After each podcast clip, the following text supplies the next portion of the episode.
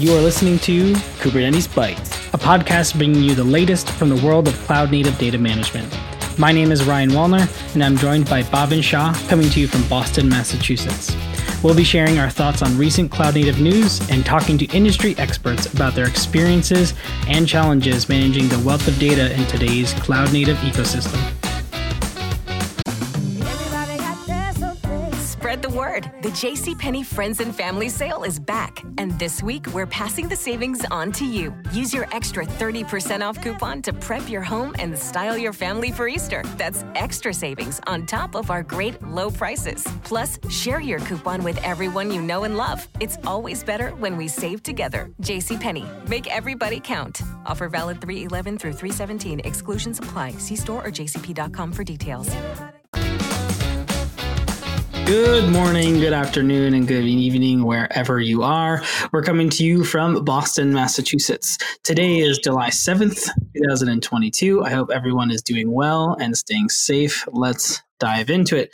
Bhavin, first of all, hope your holiday was nice. Yeah, I suppose you had Monday off and hopefully you did something fun.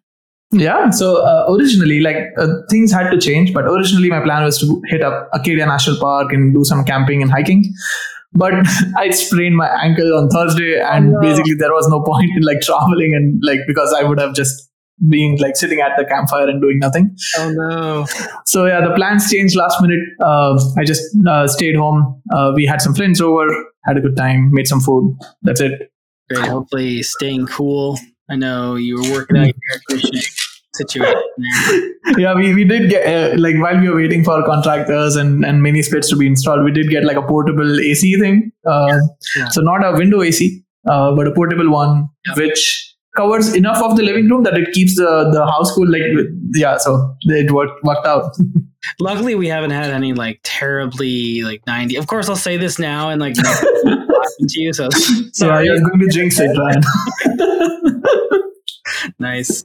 Yeah, How about you? How was your fourth? Yeah, no, it was good. I spent the week prior um, uh, in Shenandoah, as you know, mm-hmm. uh, which was really nice. And then, uh, like you, stayed around for the uh, for the actual holiday uh, at the house. We had a bunch of friends over.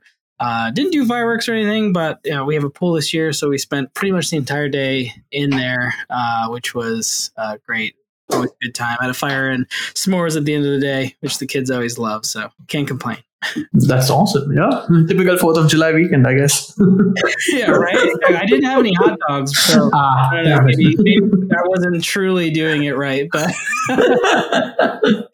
cool, cool. Well, we have a really cool guest uh, lined up for today. Uh, Matthew LeRay. We'll um, uh, introduce him in a bit, but um, we're going to talk all about SpeedScale and, and what it is and what it does. He's uh, been in the industry for the past 20 years, improving uh, performance and uh, of applications across multiple generations of technology. Uh, he's currently the co-founder and CTO of SpeedScale, so I'm sure we'll learn a lot from Matt later on the show. But before we get into that, let's dive into the recent news we have here. Pulling up to Mickey D's just for drinks. Oh, yeah, that's me. Nothing extra, just perfection and a straw. Coming in hot for the coldest cups on the block. Because there are drinks, then there are drinks from McDonald's. Mix things up with any size lemonade or sweet tea for $1.49. Perfect with our classic fries. Price and participation may vary, cannot be combined with any other offer. Ba da ba ba ba. Yep. So, uh, from a news perspective, uh, I know security was uh, is is kind of the focus for now, uh, for at least in the Kubernetes ecosystem. An article came online which which used like a clickbait number, like 900,000 Kubernetes instances yeah. found exposed online.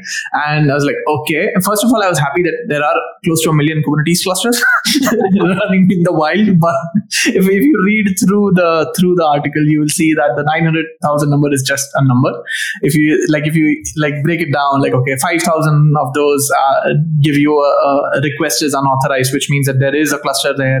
If you dive into in, into it even further, only like 799 Kubernetes instances actually returned a status code 200, which means they can be uh, vulnerable to external attacks. So like 900,000 and then just 799 like it feels weird and like clickbaity but if you if somebody would have published like oh 799 kubernetes clusters are vulnerable no, nobody would have clicked on the link so yeah this at least yeah. some some security uh, standards I know. I had the same reaction. I know we read we we saw this article separately, and yeah. uh, we were like, we both had the same reaction of, "Wow, that was a lot," but actually, nothing that bad is there happening. Right? Like you know, having four four three on the internet, you're like, okay, that's totally normal. Um, although there are some examples in that article that you know showcase that there are some out there that are totally just expose, you know, no authentication. I can kind of go into it. So definitely not good when you do that. But uh, agreed. There is a lot though. I think having you know over 900 or one million. I think I saw. Uh, mm-hmm. uh, a lot of a lot of clusters in the wild. okay, so following along the security topic, right? Uh, Trivy from uh, Aqua Security. Uh, Trivy is like their open source scanner tool. Uh, it came out with a new release, the 0.29.0 release, and it added a, a few details like that. Again, they added a, a bunch of features I would talk about like two or three. So the first thing they added is um, just a view to uh, just a way to look at your RBAC permissions. So RBAC def- allows you role-based access control, allows you to define your user privileges and who gets access rights and who's allowed to like access, use, modify, or delete resources. And then when you're doing RBAC in Kubernetes, you are doing it through roles and cluster roles and service accounts and stuff like that. Uh, if you're running in production, you might have multiple of these uh, without a, a, single way to look at what these are and what resources they have access to. So now, using the Trivy UI, you can actually look at all the different RBAC roles, what resources they have access to. So um, a neat, neat way to like figure out like what what what exists in your own cluster. Yeah, absolutely. Uh, then uh, they they Trivy like supports infrastructure as code. So if you have CloudFormation templates or if you have Pulumi I don't know what they call it, templates, maybe something else. But if you have all of those, uh, we can scan those for you, scan those config files and uh, represent or highlight the misconfigurations. Uh, they expanded that support to include Helm charts as well. So if you're building Helm charts to deploy resources on Kubernetes clusters, Trivy can now scan them, give you uh, reports on like what's wrong, what what should be fixed, and stuff like that. And then the last thing they added is uh, support for containerd based containers and now they can scan those container uh, images or container workloads as well yeah, the the scanning of the Helm charts is, I think, something that caught my eye as something mm-hmm. so useful. Right, I think a lot of us, um, especially getting into Kubernetes or whether we're designing Kubernetes, using it day to day, we use Helm, right? Um, yeah. And we we often use it use it blindly, right? Um, so I think this is a tool that I immediately was like, this is great. You know, being able to just hand over a config and say, you know, tell me some information about it. That you know, is it you know, is it good to go? Is it you know, there, is there glaring defects? Mm-hmm big security flaws. I really like that. Best thing is it's it's open source, right? There is really no reason why you shouldn't be doing all of this already. So yep. if you're listening to this, try out Trivy. uh, okay, next let's focus to. Uh, I have a couple of additional uh, pillars, but let's focus to storage for a while. So uh, CubeFS, um, it's an open source software defined uh, Kubernetes distributed storage platform. Uh, I think it, in end of 2019, it became a CNCF sandbox project. And then last week it came out that it, it has now been upgraded and from a sandbox state, it, it, it now is an is a CNCF incubating project. So uh, it, it delivers that cloud native distributed storage compatible with S3, POSIX, or HDFS as the protocols. Uh, and then like if you look at the, the companies that contribute to it, there are more than I think 90 developers actively working on it. JD.com, Oppa, Oppo are some of the vendors that are involved in, in, maintaining this project. So if you're looking for an open source alternative for the storage system, CubeFS might be one. Yeah, and, and for those listening, uh, Cube is spelled with a C in this case. Mm-hmm. they went the other way. Like, okay, let's not be obvious. I think you know, being a cloud native distributed storage, maybe they were going with the C ah, you know, but okay. so unless you're just researching it, like I can't cube that has with a K. Moving on.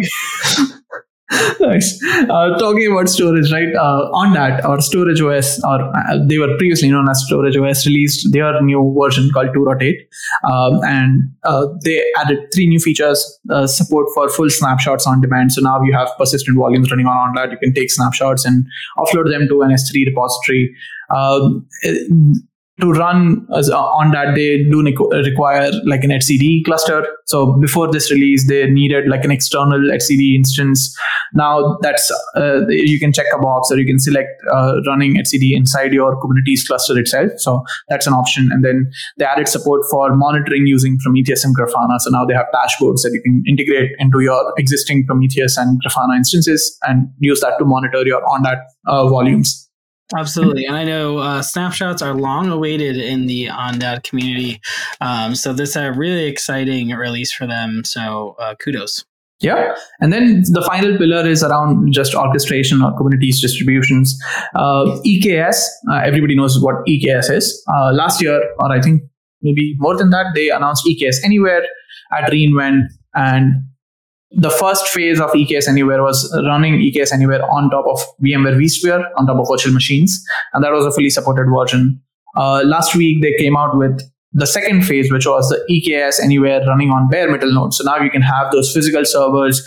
Uh, they do have some uh, prereqs in terms of the amount of CPU memory and storage and a special NIC card uh, that they need, or not special NIC card, but at least it should be able to PXE boot. Uh, if you have, if you meet those no uh, requirements on a per server basis, you can create an EKS Anywhere cluster on your bare metal nodes, connect it back to your AWS console, and use that for running your containerized apps on prem. Uh, they do use some open source projects, so like uh, I, have personally played with the virtual machine based EKS Anywhere. So uh, the workflows, the deployment workflow is kind of similar.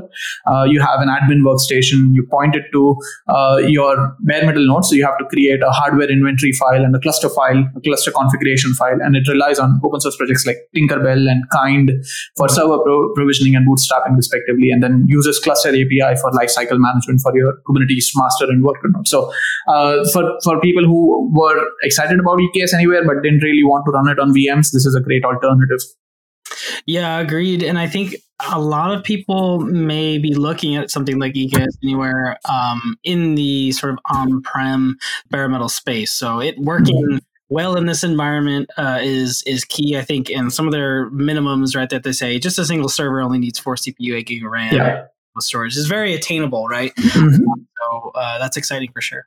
Yeah, and this completes their portfolio. Right now, you have EKS in the cloud, EKS on AWS Outposts, EKS Anywhere on VM, and EKS Anywhere on bare metal nodes. So pretty much everything is covered if you want to use that EKS distribution uh, in at, at, any of your uh, data center or, or public cloud sites. Absolutely. I guess that's it for news for me. Uh, we can we can jump into the Speedscale section. Yes, let's get Matthew on the show. You've worked hard for what you have your money, your assets, your 401k, and home. Isn't it all worth protecting? Nearly one in four consumers have been a victim of identity theft. Lifelock Ultimate Plus helps protect your finances with up to $3 million in reimbursement. LifeLock alerts you to identity threats you might miss, and if your identity is stolen, your dedicated U.S.-based restoration specialist will work to fix it. Let LifeLock help protect what you've worked so hard for. Save 25% off your first year on LifeLock Ultimate Plus at lifeLock.com/slash-aware. Terms apply. Great to have you here, Matt. Welcome to Kubernetes Bytes. Let's just jump right into it and tell us a little bit about yourself and uh, what you do. Yeah, so uh, my name is Matt LeRay. I am co-founder and CTO of SpeedScale, an Atlanta-based startup. And uh, what being co-founder and CTO means is basically I, I do a little bit of everything. And uh, so, like anytime the engineers they write like too good, too high a quality code, I'll go in and I'll add some stuff to help kind of keep the quality down and keep them on their toes a little bit. uh, that's, a, that's a lot of what I do. Is uh, a lot of what I do is go is is write our core product and then work on um, interface with customers to make good product decisions. Great. That's uh, well, you know, I think you know, myself, I'm very new to SpeedScale. I know we had a mm-hmm. brief conversation before this podcast, but I think as a great first question is what is SpeedKit? What is SpeedScale and what problems does it really help solve? Yeah. So SpeedScale is a shift left API testing platform. And it's very different from uh, normal testing in that we use a, a concept called traffic replay. So in, in essence, uh, I, I, have a passionate hatred of writing test cases. Uh, I have a passionate hatred of testing my code, uh, mainly because it shows up that I don't write very good code, but also because the uh, uh, it's just it's tedious, it takes forever, and it's always wrong. Mm-hmm. so any test cases you write today, just wait, uh, just wait two weeks and they'll be out of date, and you're going to go back and have to mess with them. Um, but in addition to that, um, very few engineers are good at guessing what real users will do, uh, mm even at the API level. And so SpeedScale says, let's let's turn that problem on its head. Let's record what happens in actual production environments. Mm-hmm. Let's see what people do, and then we will go and reproduce that into what we call an isolation test. So we'll go in, we we monitor a real service. We just mm-hmm. watch it kind of passively. Uh, it works a lot like the way that a, a service mesh works, like Istio, sure. mm-hmm. we'll go on process or Envoy, and uh, we'll go and we'll get a copy of the traffic. Then we will go and create a set of uh, air quotes test cases, right? That'll actually be what real users did. Uh, that, and then we'll drive load into the application using that. But then the other magic trick is uh, we'll remove the need for an integration test environment by also simulating the downstream dependencies. So okay. it works because it's what happened in real life, and uh, and so you know we have all the answers because we saw if you have like an API like a let's say called the Gmail API, we know what Gmail actually said, and so we can reproduce and auto mock um, mm. all of those third party and internal APIs. So that's Got in a it. nutshell. Got it. Now, you know, um, some people like myself, I'll call that out right now. What does the term shift left mean? Well, I mean, if you're talking to a marketing person or engineering person or a little. Give me both answers. I'm good with that. so, uh, so what? Um, what a uh, I think in you know in in broad terms, what it means is it means uh, taking production and moving the engineer, uh, moving the production environment onto the engineer's desktop. Mm-hmm. Or another way of thinking of it is giving giving the engineer magical superpowers to go and, and be able to recreate production and actually sit in the production system uh, instead of having to guess what's actually happening. Got it. I like magical superpowers. It's a better answer. well, it saves me from a lot of technical questions on how it actually works. Uh, so, um, but yeah, that's that's the whole idea. So you know, everybody you see over the last you know some odd years, we've been trying to evolve the way that we support production systems mm-hmm. because um, we're trying to get uh, you know you see concept like DevOps now mm-hmm. you're seeing a further iterations of of that concept, you know, site reliability engineers sure. or SREs. Yeah, and a lot of what that's doing is it's trying to bring that automation and and uh, and creative production or uh, problem solving mindset you know into you know the production environment mm-hmm. and of course the, one of the best ways to do that is just to get the developers in there but uh, everyone hates being on call so it's actually better to shift it left instead of pushing everyone right so. no that's that's awesome right because till this point, whenever we have heard shift left, it, it has been around security best practices and making sure that you you uh, write good code and mm-hmm. uh, push that to production rather than having to secure everything in production. So uh, for point. API testing, also having to follow the similar path, it's actually great. Yeah.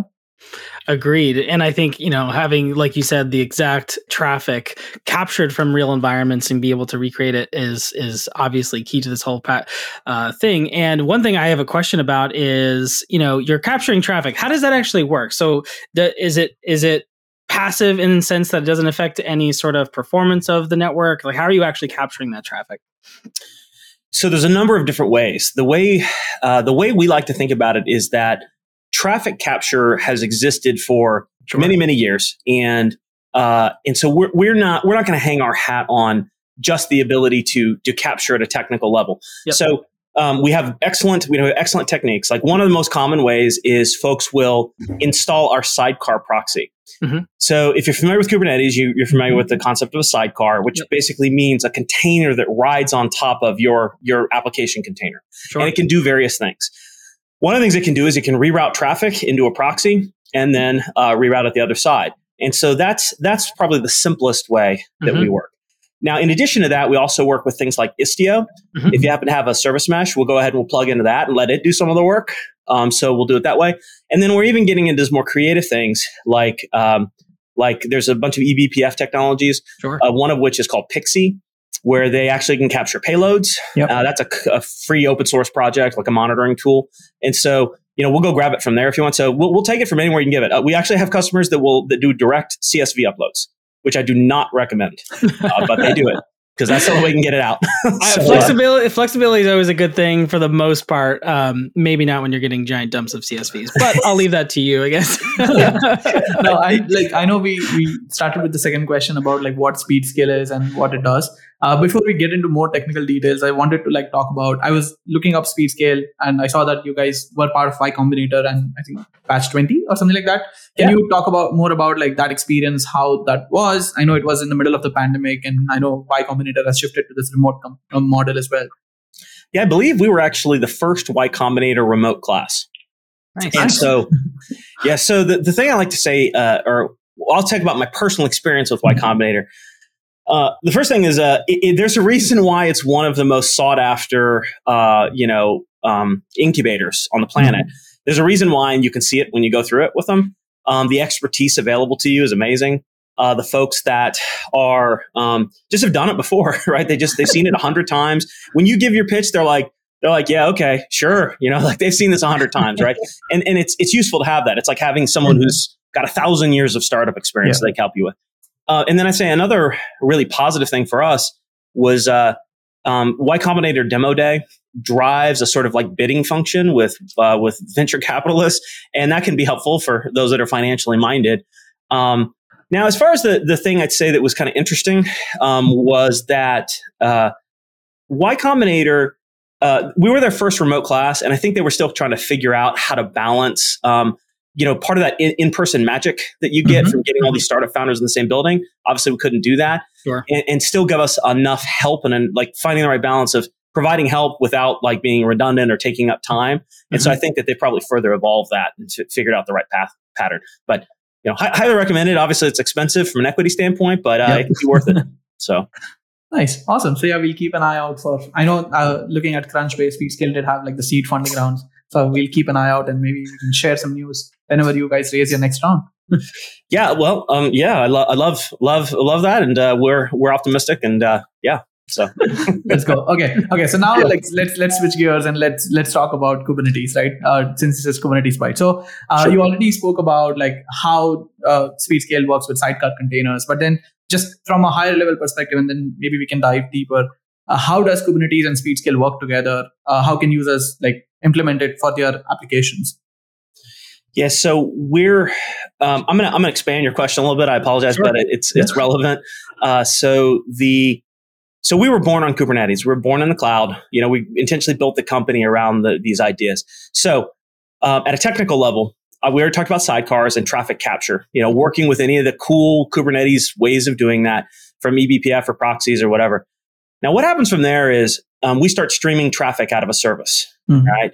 Then we have an operator if you're familiar with Kubernetes operators, it's like a, it's like a sysadmin in a box, right? They're um, they they're like this, this you know this genius level person who knows how to run just one thing in the cluster. So Speedscale has an operator for that, and we do some pretty clever things, or at least I think they're clever. Uh, is that we go through and say, um, hey, that you tag that workload with an annotation, which mm-hmm. is like a text string you can put on a, a workload.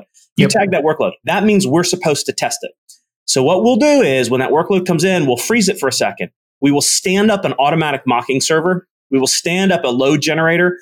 Then we will rewire the network. We'll do some other kind of some other things to sort of tune the, tune the workload, and then we will run a full load test. And then when we're done, we'll unwrap everything we did and put it back in place just as it was. Mm-hmm. So oh. we do that using Kubernetes operators. Um, now the you know that that kind of magic. Now our pro- our technology does work outside of Kubernetes, but it takes a lot more work.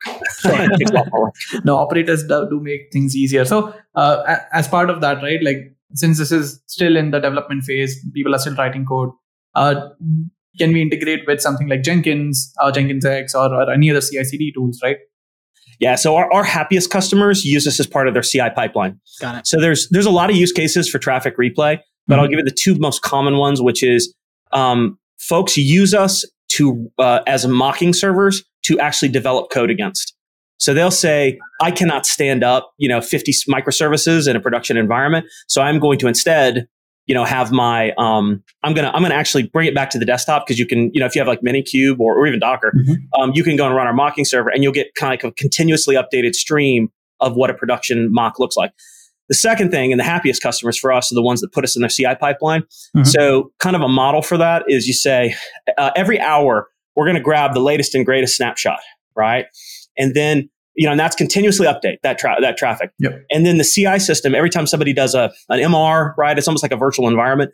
We'll do an MR, we'll run a full battery of tests against it. Um, the simple stuff that everybody expects is like uh, functional tests. We'll make sure there wasn't like an sure. API contract drift, but then we'll do an actual load test because remember we we understand what the traffic actually means, mm-hmm. so we can go and you know make it look like a lot more users and a lot more other stuff going on, and then we'll do a third thing, which is we'll introduce chaos. So those sure. who love chaos engineering, uh, we do not compete with like infrastructure chaos engineering. What we do instead is it's application level trans, uh, chaos engineering. So sure. we'll actually slow down individual transactions.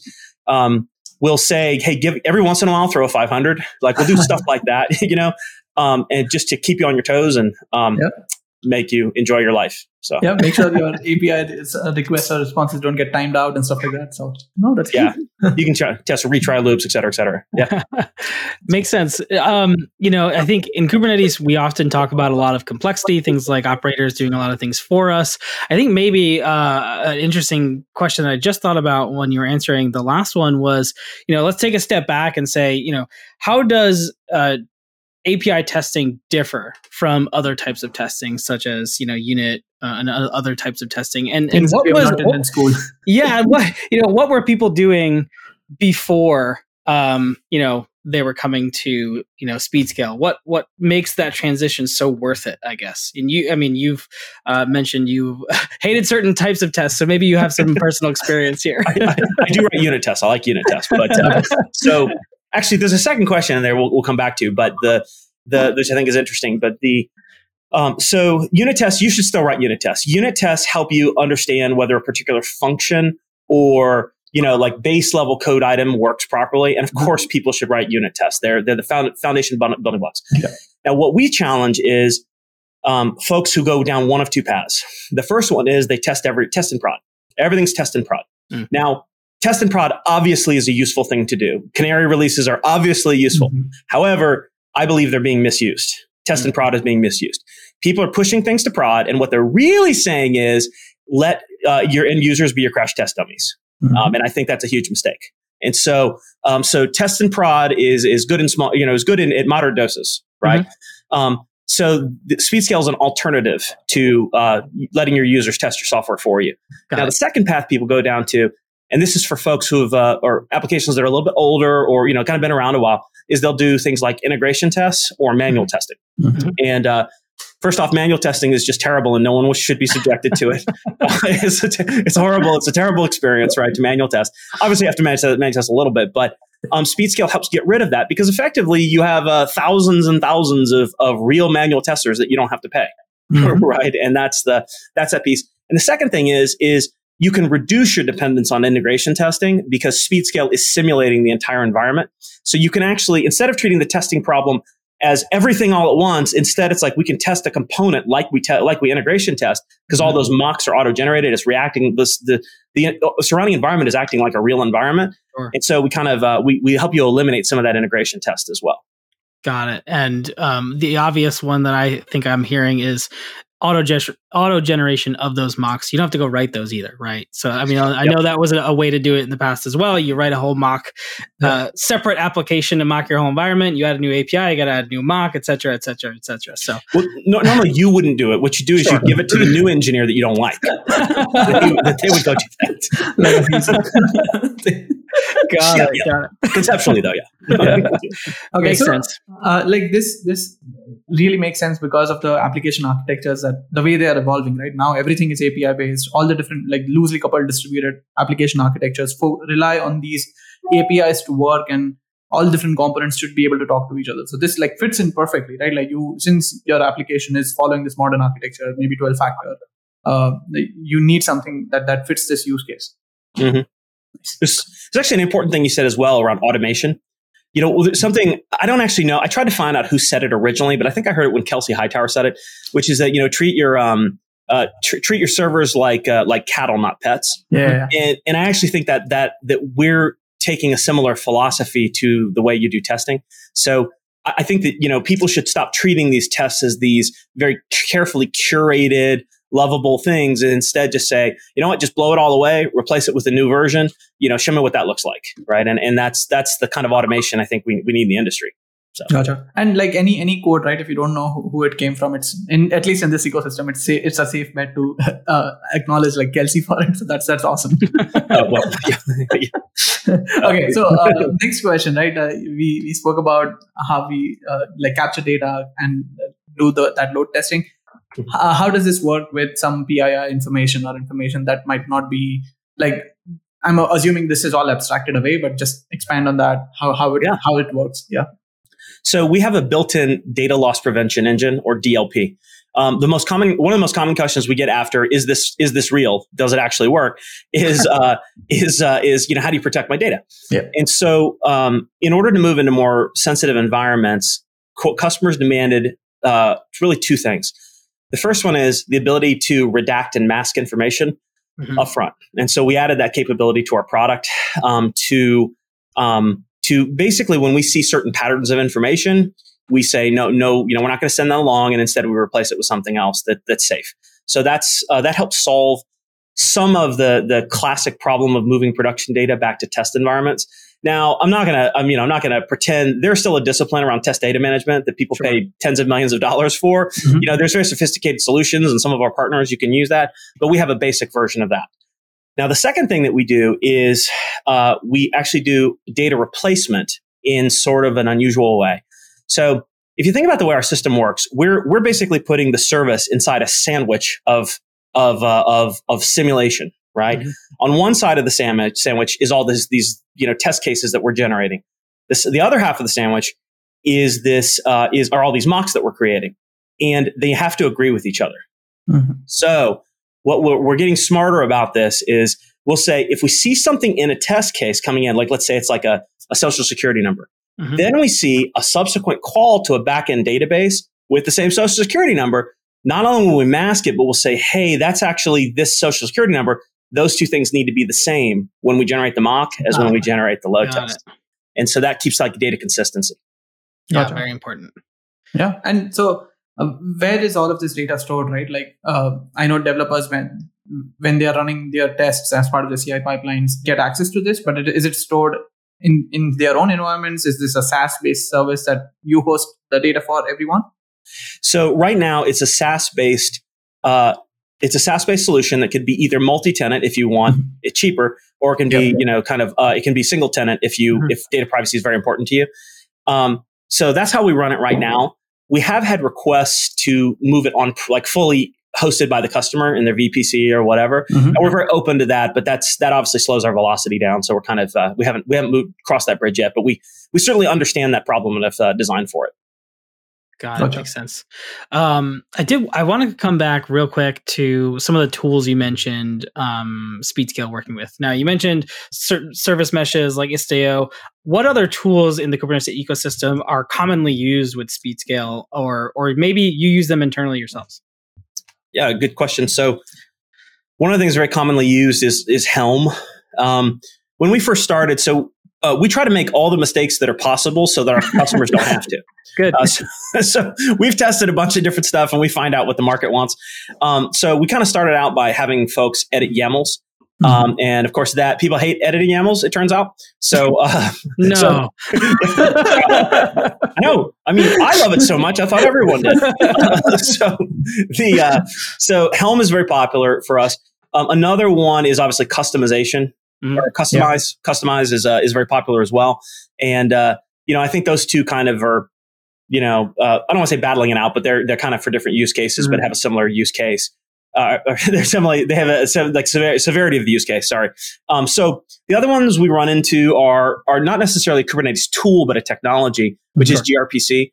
Okay. Generally, if you're involved in this, um, we had to add gRPC support pretty early on. Um, there's also some interesting stuff we're seeing, new kind of monitoring tools like uh, or monitoring technologies like OpenTelemetry, um, Mhm. which is I think is an interesting development. Obviously, as, as the libraries keep adding in uh, monitoring support, uh, then I think you see things like E eBPF or Pixie or ContainIQ, Yeah. and so we work pretty much with them. Shout out to our partners. We also work with Datadog and New Relic, Postman, et cetera, et cetera. But a lot of those tools there, they're not Kubernetes specific. So Gotcha. So, uh, talking about ContainIQ, right? Like that leads me into my next question. I was going through your website and looking at customer case studies to understand how customers are using your product. So, I, I found ContainIQ as a customer case study in Nihilus. I think if I'm pronouncing it right, as a yeah. case study. If you can expand on how both of those customers are using Speedscale and the value that they're getting out of it. Yeah, so it's kind of two different takes on this, but they're representative of, of chunks of our customers. So. Mm-hmm so Nylas uh, went through a um, they went through a transition from uh, from one cloud provider to another cloud provider, and part of what they needed to do was it was reduce cost, right, and uh, and you know make sure it was going to work properly, but also go to a new version of the technology that would um, and speed up the API performance.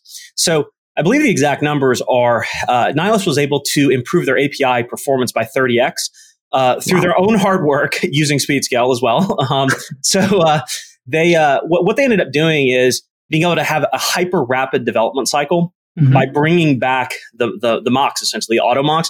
Their engineers were able to just test, test, test, test, test, and then load test like right on the fly, and not have to wait for environments to be spun up or test cases to be written. So that that helped them save, I think, quite a bit of money. Um, you know, being able to migrate to these new technologies. And then um, ContainIQ is representative of a more uh, sort of traditional uh, mm-hmm. traditional use of our product, which is also um, integrating us with, into CI. Mm-hmm. Where you'll do things like every night, you know, run run a full battery of tests using Speedscale. Right. And unlike you know the integration or other testing approaches I talked about, you don't have to keep a giant environment stood up all the time. Speedscale right. just goes simulates a tiny little bit, runs the whole thing, and then you know you're now now you're good to go. And so you know it really is. It's all about shipping shipping faster and not having to do as many rollbacks. So yeah, always two good things to have. yeah. yeah. Makes sense. Now, um, you mentioned that Speedscale is offered sort of as a SaaS service. Do you use any uh, technologies since this is, we often talk about data on Kubernetes? You are obviously dealing with lots of uh, different types of data depending on what those APIs are. Do you store that data in a specific database? Do you run it on Kubernetes? What does that sort of environment look like for you? Yeah, so one of our core technologies is Timescale on Kubernetes. And so we run in cluster and mm-hmm. uh, that is how we basically power our user interface. And so that UI, it's, it's actually extremely fast uh, for our use case. So we'll take uh, when when you go and look at our traffic viewer, which is kind of like our, our monitoring tool, although we're not mm-hmm. we're not strictly a monitoring tool, but we're when you go look at all that data, you're actually looking at a Timescale interface where we're pulling up, you know, gigs and gigs and gigs and gigs of, of whatever the most recent data is, and then slicing and dicing it and sorting it, mm-hmm. producing aggregates, and then uh, plugging that straight into our user interface. So that's that's one of the core technologies we use. We also use S3 in a more traditional sense. Mm-hmm. Once data ages out, we send it to long term storage and other things, you know, whatever. We have like kind of people can use their own persistent volumes and other things to, to plug Absolutely. that in. Gotcha. Now, do you do you have uh, specific uh, operators that run TimescaleDB? How much time and effort are you putting to running that thing on Kubernetes? Um, you know, because we often hear uh, different ways people are using data services on Kubernetes or choosing not to in some cases, or especially in in sort of a SaaS environment in the cloud, you might use uh, other types. I'm just curious about the, you know, what's the day in and day out um, of managing a database on Kubernetes like, if you can comment on it. Yeah. So Timescale. So the thing. So a database and Kubernetes are built on two very different principles. You know, database is all about persistence and Kubernetes is all about ephemeral right? um, so these are these have been some challenges for us over the year or the last couple of years, mm-hmm. but at this point, we don't do a lot of maintenance of Timescale uh, from a manual perspective. We have uh, nightly maintenance jobs that run and update our counters and do other kinds of uh, cleanup tasks. Sure. But generally, Timescale is pretty reliable for us. Um, yeah. We, you know, then again, we're also not storing stuff, you know, eons in the past, right? Mm-hmm. We have a high data volume, but it's relatively ephemeral you know, because yep. it's we we store like whatever the latest amount of time is. So, um, but yeah, we. I mean, I really don't. I think we probably touch it. Uh, you know, manually, we probably touch it a couple times a week. No, not okay. even that much. Maybe once a week. We do That's anything. Not too bad. Yeah. No, it's not bad. It, it wasn't like that two years ago, but it's gotten a lot better, a lot better. So, yeah, we like okay. we like to hear that on this show. Absolutely, yeah. I, we we learned a, a, lot about Timescale back in February, I believe it was. Yes, uh, when we interviewed them. So, uh, really interesting technologies, and honestly fits your use case perfectly. So, good to hear. Yeah. So, uh, like talking about uh, Timescale and how you can archive data for longer term storage, right? I know Yeah. you said in the initial part that developers get like a 30 day, 30 hour, uh, minute snapshot for their testing. Like you always Sure. have new data coming It's in. not set to 30 minutes, but it's what it's whatever. Let's Okay, just say X amount of time. minutes, yeah. yeah. So, yeah. uh, how long do you have to keep the data for? Do you see customers asking for a load that, like, do you have to store those Black Friday load load numbers so that they can test it against it Ah. this year, or, or how does that work? So we keep about 30 days of time, uh, 30 days of data for most customers. So some customers just have too much data that, you know, even the laws of physics become a problem at some points. But um, the, uh, um, our, uh, yeah, we tend to keep about 30 days worth of data instantly accessible in Timescale, just always ready to boogie. And uh, then, uh, you know, we can, we can basically rehydrate from S3 as necessary Okay. you know so um, now the the as far as developers our policy is to hold data for 13 months um, that's a policy that we've never enforced yet because we don't care you know it's not like it's super expensive to keep data around Yeah. so we're not uh, so we never enforced it thus far but uh, it's it's about 13 months is what we say in our Gotcha. contracts. Nice. Got Thank it. you. Waiting on a tax return? Hopefully, it ends up in your hands. Fraudulent tax returns due to identity theft increased by 30% in 2023. If you're in a bind this tax season, LifeLock can help. Our US based restoration specialists are experts dedicated to helping solve your identity theft issues. And all LifeLock plans are backed by the Million Dollar Protection Package. So we'll reimburse you up to the limits of your plan if you lose money due to identity theft. Help protect your information this tax season with LifeLock. Save up to 25% your first year at LifeLock.com slash aware. Well, I think this is actually a good time to switch gears a little bit and ask our our last question for today's uh, interview, which is if someone is listening to this podcast and is saying, "Wow, that Timescale thing is really interesting and right up my alley. Where do I get started and how do I get started? Where would where would you send them?" Yeah. So uh, first thing is to sign up for a free trial. Um, it takes if you have a normal kind of workload, it takes about 10 minutes to get our stuff stood up. Now, if you want to do something, if you want us to unwrap TLS or do other things or do dated dated mutations, Mhm. which we can also do, then it can take a little bit longer. But just come set up for, sign up for a free trial. If you're not ready to sign up for a free trial, then come and uh, um, go, come and join our community Slack. It's just slack.speedscale.com. And you can bother me pretty much anytime because I'm probably up all night anyway working on something. So uh, we're always happy to talk to you. Good, good. Um, and you mentioned you're able to get started just on a developer laptop, right? You don't need anything too special.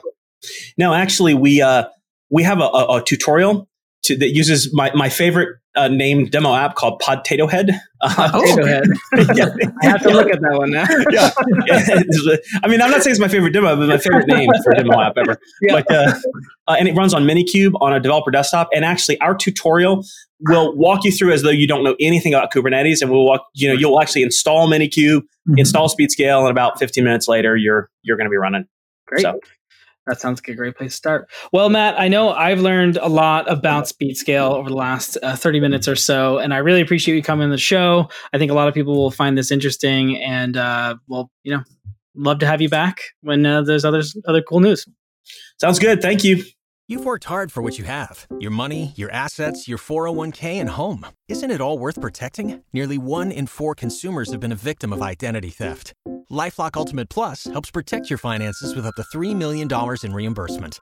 Lifelock alerts you to identity threats you might miss. And if your identity is stolen, your dedicated US based restoration specialist will work to fix it. Let Lifelock help protect what you've worked so hard for. Save 25% off your first year on Lifelock Ultimate Plus at lifelock.com slash aware.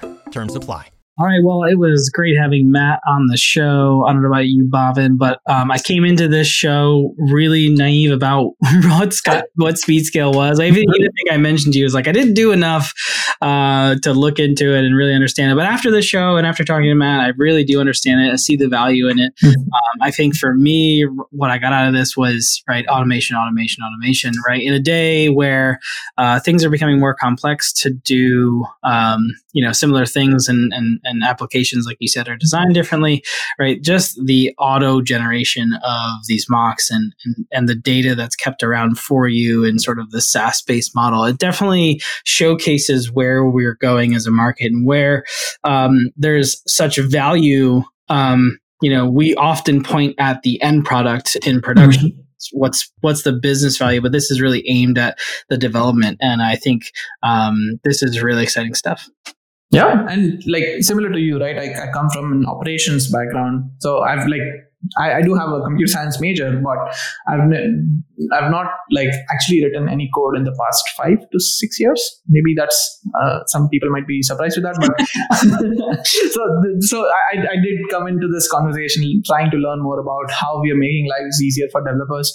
Uh, so this was really cool that given the new way that we are building these applications, everything has to be distributed, everything has to follow that 12 factor uh, uh, best practices uh, way of building apps uh, having something that can test your APIs against actual production load is a really cool feature to have. Like it, it will definitely help uh, customers move faster. And I think that's something that he highlighted from the customer case studies we discussed, right? Like it, it helped ContainIQ or Nihilist like move faster, iterate at a faster speed because they didn't have to worry about making sure whether uh, they are testing it against enough load. I've personally seen examples where uh, before anything goes GA, there, there needs to be like a 50 or 100 Kubernetes cluster deployed and tested out and making sure any product that goes GA is tested for load. So this makes it easy, makes makes it at the API level. So uh, I, have again, I've become a big fan, as you can clearly tell.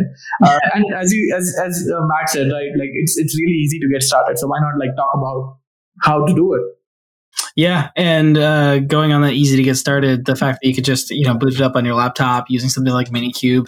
These days, I feel like that's so powerful, right? To, mm-hmm especially from the developer mindset, right? Yeah. You really do want everything to be able to run on your on your laptop um, as much as possible. I mean, I know there's lots of services coming out that are you know virtual, and you can you know have an, you know entire IDEs and development environments sort of come to you, which is really cool. But uh, still, this notion of being able to get started really quick is is always exciting.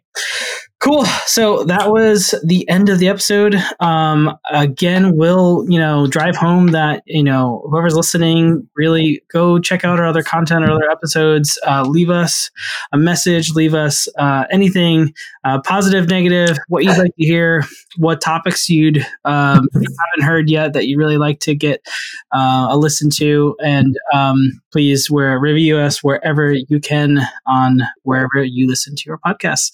Uh, we'll have another episode in a couple weeks. And uh, that brings us to the end of today's episode. I'm Ryan. I'm Bhavin. And thanks for joining another episode of Kubernetes Bytes. Thank you for listening to the Kubernetes Bytes podcast.